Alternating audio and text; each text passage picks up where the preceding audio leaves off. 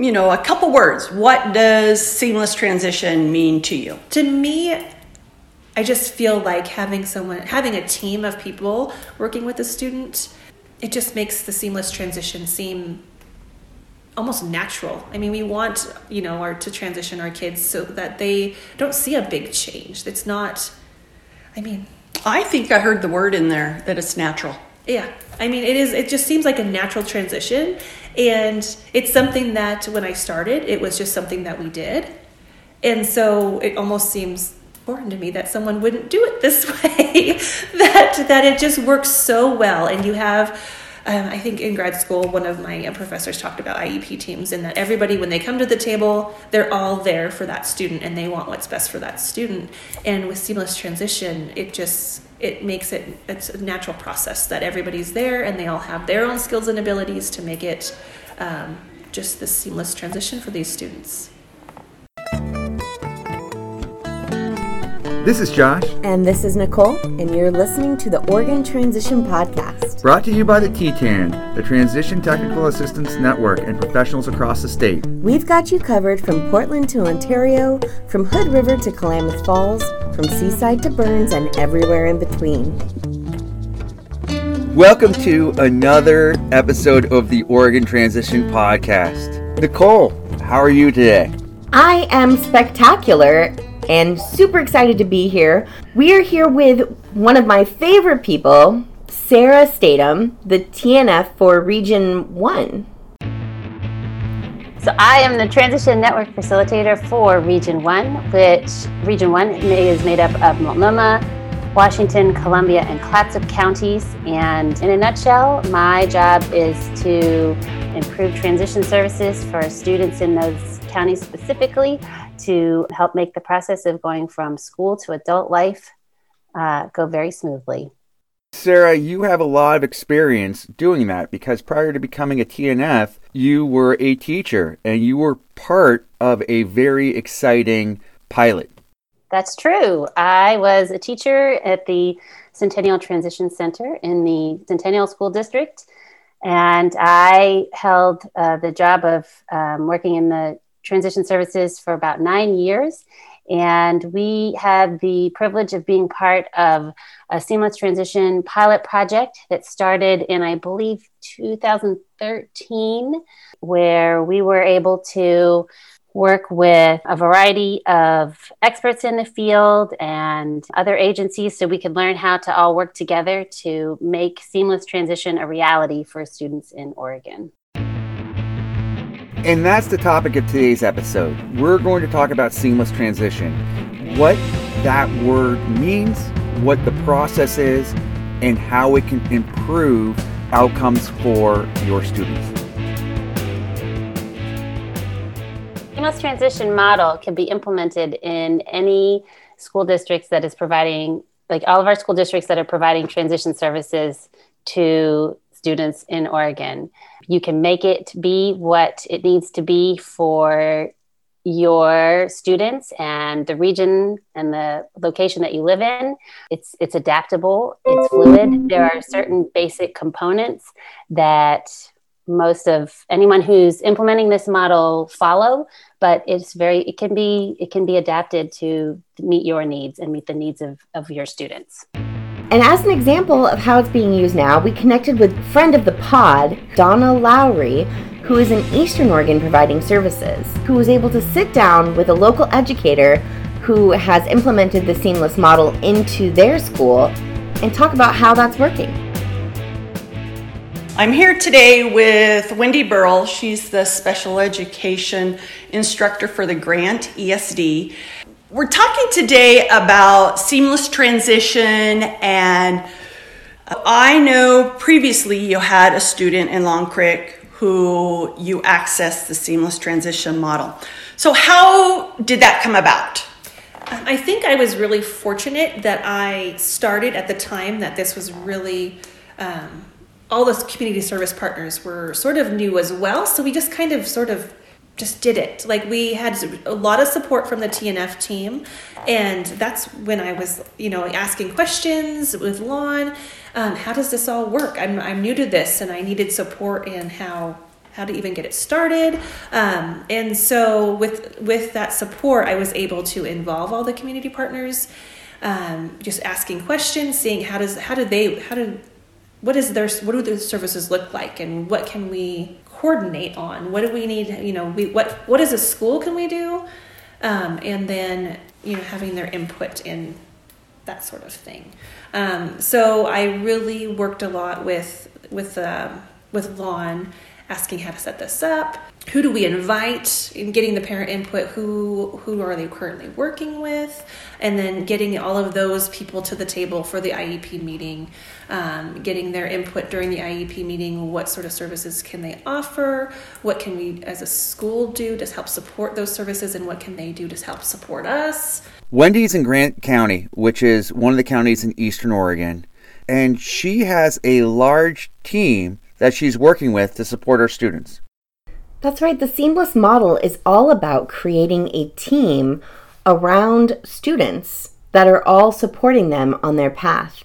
Sarah, you've had experience in the Seamless model. What does a team look like? You're right. It does take a team. It's a group effort to help students to be make that transition from school to adult life successfully, and particularly in employment. So, the people that make up that team are going to be the student and their family. Key players are going to be the vocational rehabilitation counselor, the service coordinator with DD or the personal agent with their brokerage, of course, the school and the instructors with the school, and those. And sometimes you will bring in uh, job developers or YTP specialists to also be a part of the team that they can add to the conversation along the way. But it is a large team; it's a group effort. There's no one person doing doing all the work. So that's a large group. Oftentimes, each provider has a slightly different process. How do they all collaborate? It's true. Everybody does have a slightly different process, but that's also helpful because everybody is coming to the table with their lens and how they view um, the different aspects of, of the steps along the way to get this student to employment. And so it's helpful to bring everybody together at an agreed upon time and keep the student as the focus and discuss the different steps along the way. It's important to talk about what you as a part of that team can contribute and what you are hoping that other members of that team can contribute and to be open-minded and to learn from each other. I always appreciated the folks that were out in the community as they were learning about different jobs because they would look at things from a business lens. I'm the teacher, I'm looking at things through the educator lens. And so I would sometimes need input and information that they could provide to, um, to me so that I could help students be better prepared along the way. It was it's all very very collaborative and you all have to to work together. One great thing about seeing a student through all of these different lenses that Donna asked Wendy about was how this influences her work, and specifically when it comes to creating the IEP. Um, how were you able to uh, use that seamless transition to help you write IEP goals? Um, I really looking at because as as a team we met, we've discussed what what our goals are for the student. What what outcomes do we want when he was to graduate? What did what did that look like? What did we want that to look like? And you know getting input from the family getting input from all the community service partners what sort of um, what skills we needed to build moving up to that final goal. And so that's what we discussed and we talked about and we came up with these goals for the student to reach those post-secondary goals. What steps did you use to um, help them along the way what activities did the school say, hey, we can do this? And we talked about um, different different ways we could build some vocational skills within the school. What sort of activities we could provide then, and also what sort of job experiences we could provide with the student with. What sorts of things could we do in the community to um, help build and support and give him the opportunity to practice those skills we were working on within the school. We wanted to give him, you know, practice in the community um, and also uh, just job opportunities, you know, um, internships basically. I really love how Wendy takes from the team when writing her IEPs and is able to set realistic and supported goals in her IEPs and how she's been able to tap in to her school setting to support the growth of those work based goals. Sarah, did you find when you were in the seamless process that you ever ran into anything similar? Definitely. So I have a couple of times when uh, we were working to write goals and we're helping students on their path to employment where say a job developer would come to me and say, you know, this student has this great job at Best Buy and their employer loves him. However, he's struggling with lifting technique. I don't know. Maybe I'm not using the right words, or maybe I'm just not, I, I can't seem to get him to follow my directions perfect. So I'm a teacher. I know how to break steps down. And so I took on that task and, and we worked together with the student to teach him how to properly lift boxes so that he would could do it safely.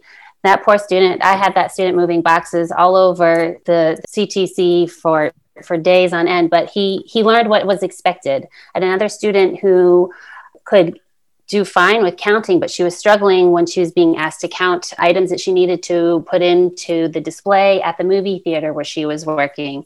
And so we worked for uh, her to count lots of different types of items so that she could generalize that skill to her workplace. So it was, there were a lot, a lot of conversations that would happen between the school and those that were starting to support that student in the workplace, in the community. And that, again, it's making that nice seamless transition. If we can all work collaboratively together, the likelihood and chances for success for those students skyrockets.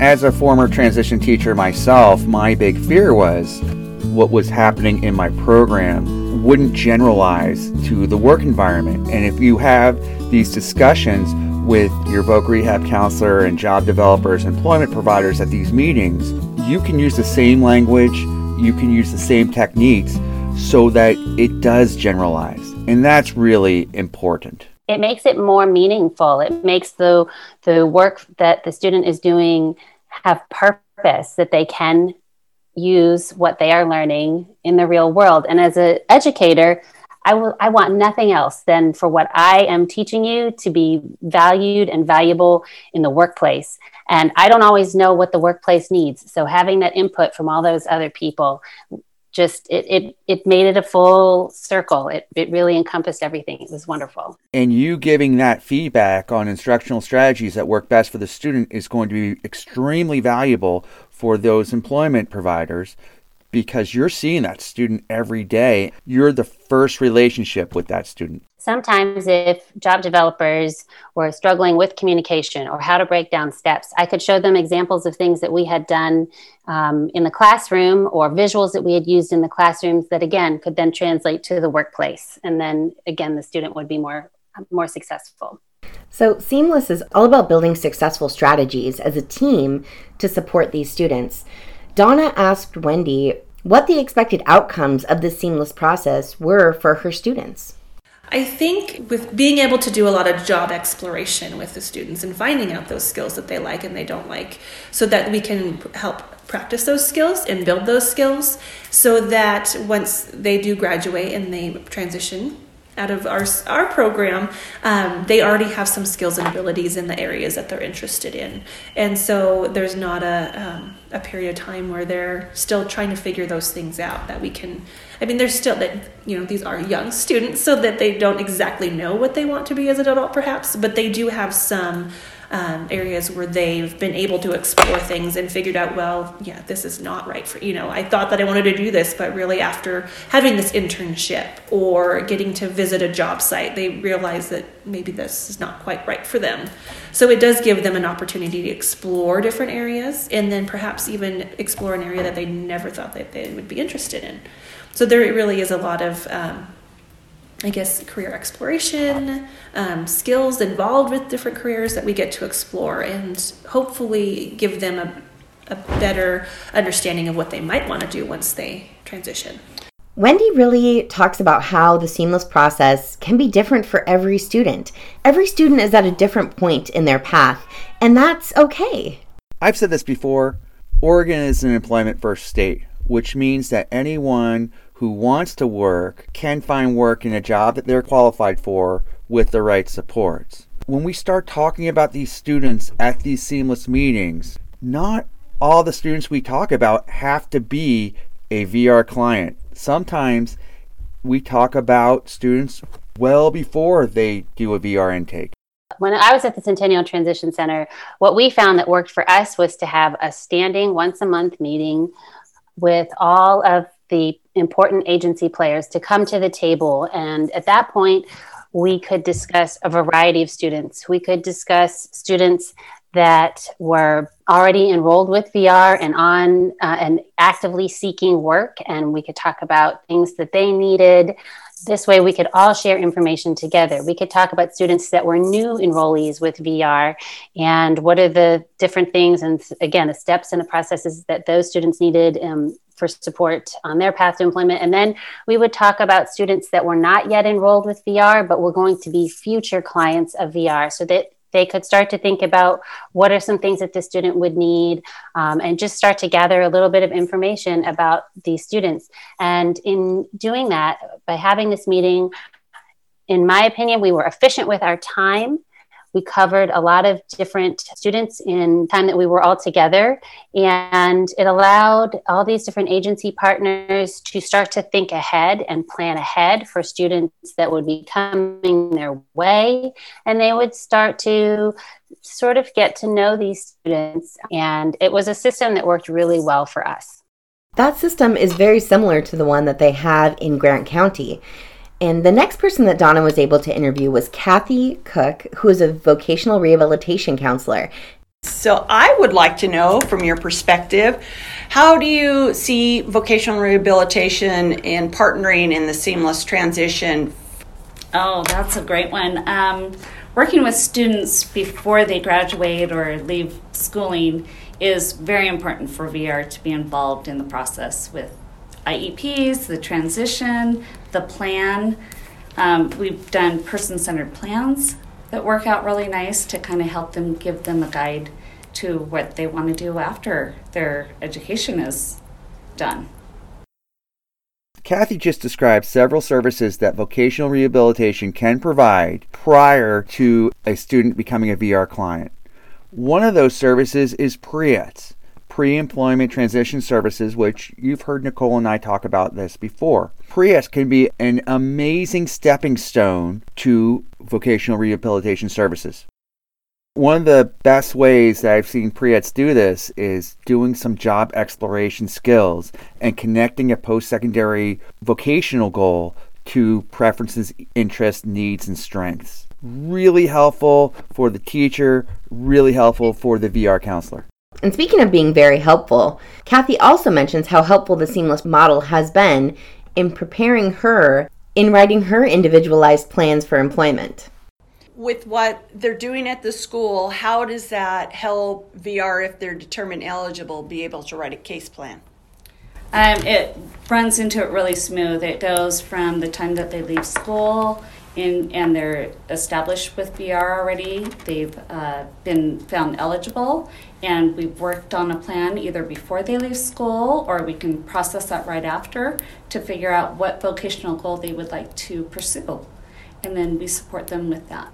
When you, you think back on students that you may have met first attending an IEP to when you close their case. How have you seen that change in that student? The growth, and I ask them all to come back, even after they're done, to please come visit and share their successes, ask questions, or if they feel that they need more supports, they can always come back to VR. Even after they've been successful, they've closed, they've rehabbed, and they would like to pursue more in the same job that they're doing or maybe try working into a different area. So, if you could sum up, you know, in a few words, seamless transition, when you hear that, how do you um, think of that in the perspective of VR? I would see seamless transition to be a partnership with the schools and the client and VR and trying to work towards the same goal, which is the person's choice of what employment they would like to have. And by doing that, it is a nice way to just keep moving on the same path that they've been planning on and working at all the skills and having a successful outcome with their career choice. It is great to hear Kathy talk about students returning to VR when they want to make a change in their employment. I agree, Josh. I would always work to tell students that your first job does not have to be your forever job. It's a starting point, and that it is normal for most people to want to change jobs at some point in their life. So I am glad to hear Kathy talking about that, that students can go back to VR and can receive support and services when they would like to make a change. And the nice thing is that they will already know who their VR counselor is, where the VR ca- office is located, um, because they participated and got connected when they were still receiving school services. Vocational rehabilitation is a lifelong service, and a lot of time that journey starts when you are in school, when you're trying to figure out what you want to do as you're becoming an adult. Donna was able to sit down with a parent of a student who has gone through the seamless process with the support of teachers and VR counselors and developmental disability services in that student obtaining their goal. So let's listen to what that parent had to say. Um, Ethan, uh, as I think is really common with special needs kids, um, there had been some rocky years of, of uh, not always seeing eye to eye with the team or whatever, you know, you know how you work it out. But by the time we got to that point, we had a really strong team, right? They all worked together. We all were able to see eye to eye. There was it, it, Wendy was amazing. Like she had so much like energy. She was like in there like as an advocate, um, which was really a positive thing. And uh, so by that point, I really felt like when we sat down and had that meeting, that we had a team that was 110% for Ethan. Right? They were going to help this kid. Um, honestly, uh, because of the level of autism that Ethan experiences, I I will admit to some skepticism of whether he would ever be able to engage in a meaningful employment. But none of these people doubted, and that helped me as a mom, you know, to kind of well maybe this is yeah, and it it kind of drug me up to the point where I was like, we we're gonna actually make this happen. Wow, I think that just illustrates the importance of communication and collaboration.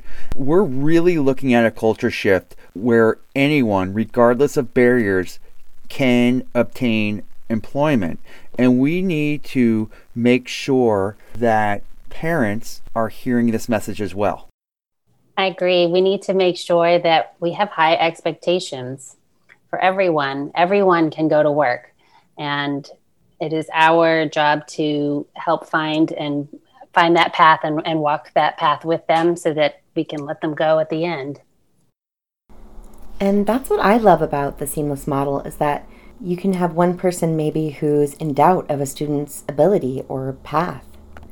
But when you have so many team members from so many different agencies lending their supportive lens, it can really help change someone's mind about the opportunities that are out there for these students and these individuals.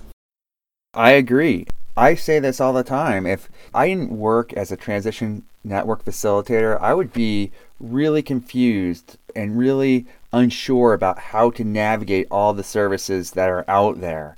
Having representatives from many different providers meet and talk about what they can provide builds this cocoon of support for any student. Ethan has a job.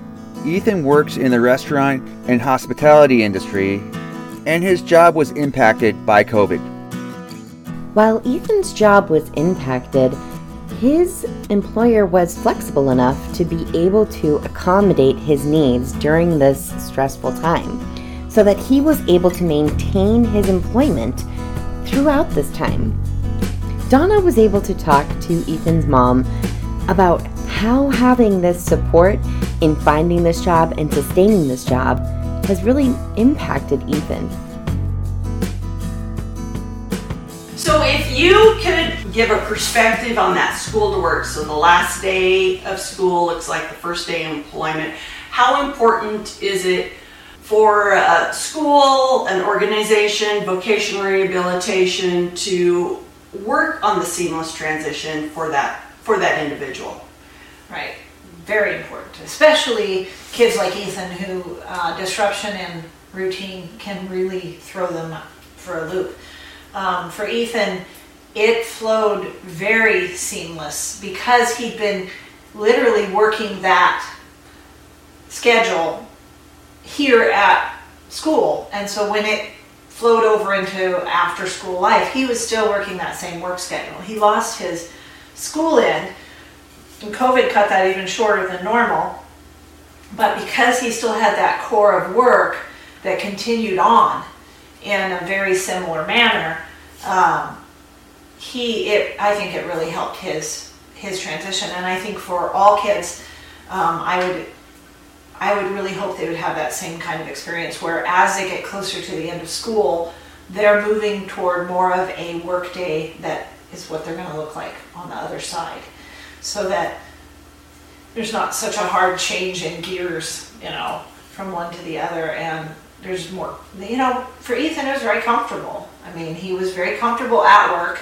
And so as the school part kind of faded out, he was, he still had that other part that he was comfortable with. And uh, I don't know, I've just been really impressed by all the different people.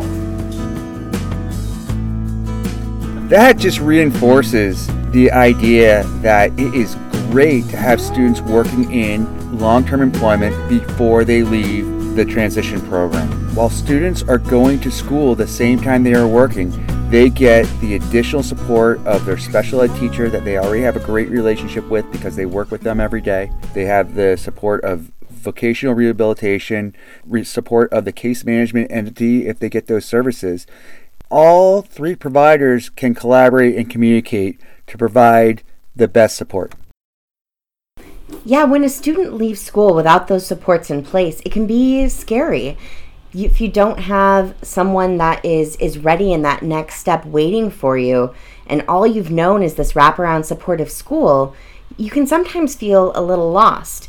And the seamless process supports students through that journey by making sure that they have those connections in place so that that next step into employment isn't quite so scary. Sarah you know about that firsthand I do. I can tell you my dream came true when one of my students, when I was teaching, had to take the day off from work to come to his transition center graduation. I thought, there we go victory. So i do i do know some more about this from my experience with the seamless transition pilot project that i was involved with um, when i was with centennial. Our data showed that in 2014 as we were just about to start embarking on this project only 22% of students exiting the ctc were were exiting employed you were either employed or you were we were hoping you were going to connect to voc rehab. We didn't do we didn't help you with that very successfully. And over the years we made progress slow and steady. And by the year 2019 we had 46% of our students were uh, exiting students were employed 54% of them work on the path to employment. That means that they were connected to Voc Rehab and were actively looking for their first paid job. They were involved in all of that. And none of our students were exiting unemployed. It was amazing. It was, it was a real testament to the employment team and the teamwork and the effort put in by everyone uh, to help those students be successful. So, Sarah, when you had a student that began long term employment while he or she was still attending school, what did school look like for that student? How did you balance it?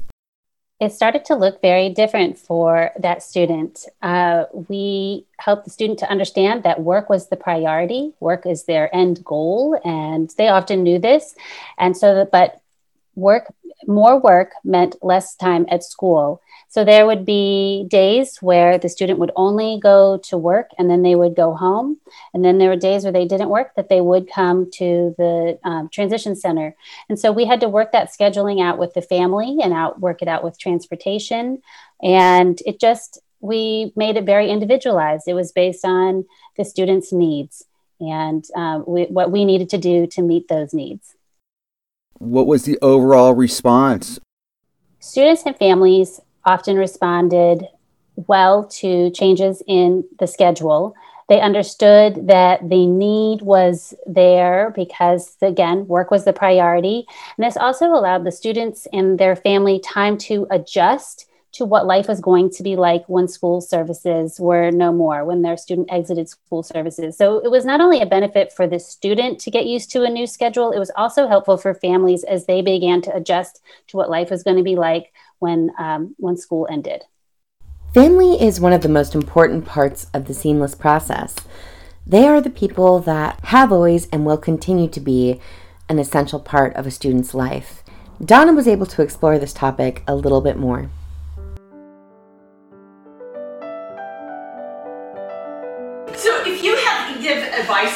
Who might be hesitant and uh, and, and I think that's natural for any parent is hesitant for that child to take that first adultish step. What advice would you give to parents to um, let their their child take their first step?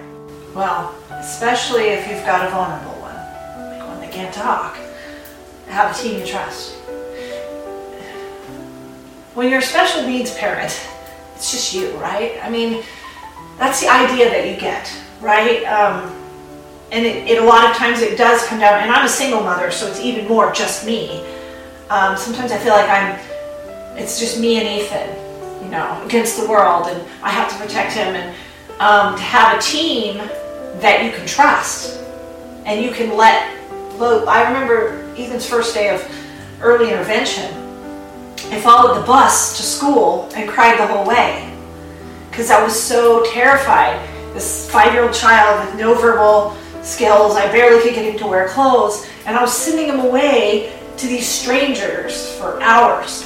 And um, of course, you get to know the teachers and they settle down, but that has been every stage of the way. Every time he gets a new personal support worker, every time he changes a new program, every time he changes a new school or new aide, there's that nervousness. So that to get to that transition, have that team, the coach, the aide, whatever, people that you trust 100%, so that you can let your child take those independent steps away from you, uh, which is really hard to even say for me because it's Ethan and I in this world forever. I mean, we're already planning our sports car that we're going to buy when it's just the two of us.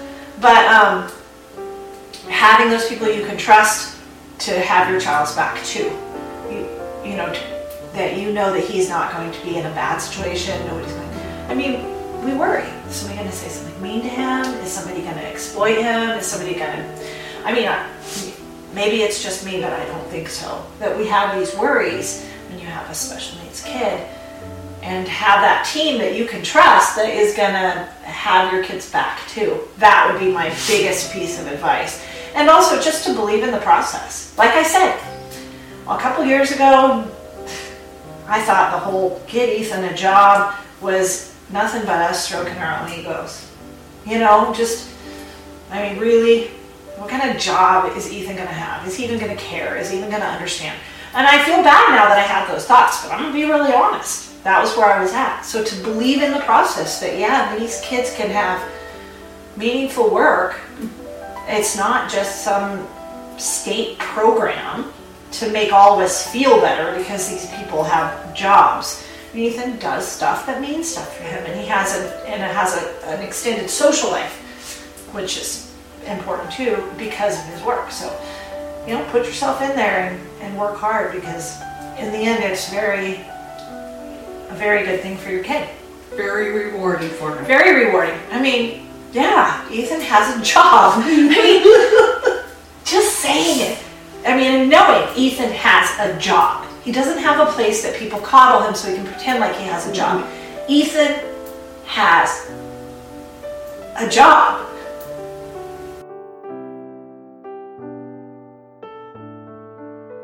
Usually, we take this time in between clips to talk about what was said, but I don't think we can add anything to that. That was amazing. Ethan has a job. If you are interested in the seamless transition model, please reach out to your transition network facilitator.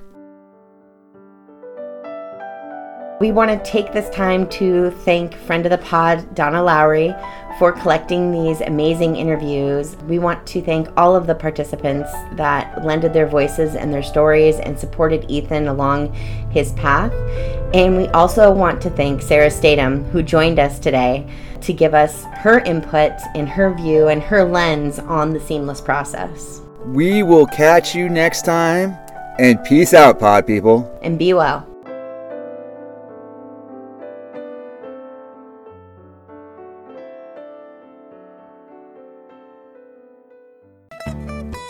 The Oregon Transition Podcast is brought to you by the TTAN, the Transition Technical Assistance Network, with support from Vocational Rehabilitation and Oregon Department of Education.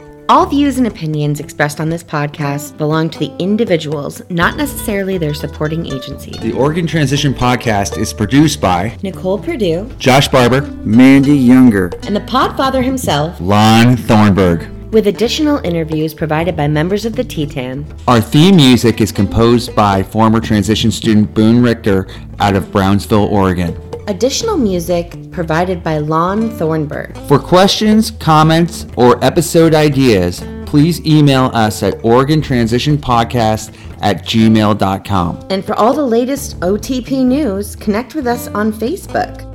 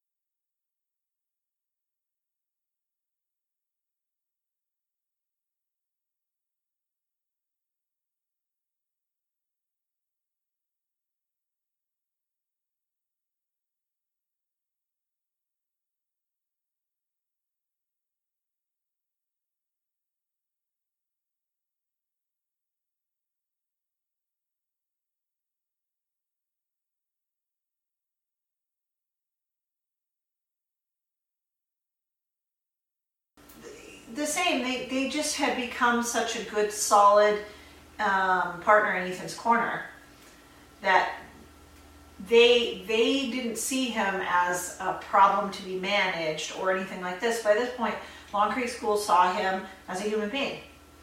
I, I mean, in all of the challenges that I have had, the biggest one is to get people to see him as a, as a human being, right? Yeah. He's not a problem. He's not symptoms. He's not a diagnosis. He's a person.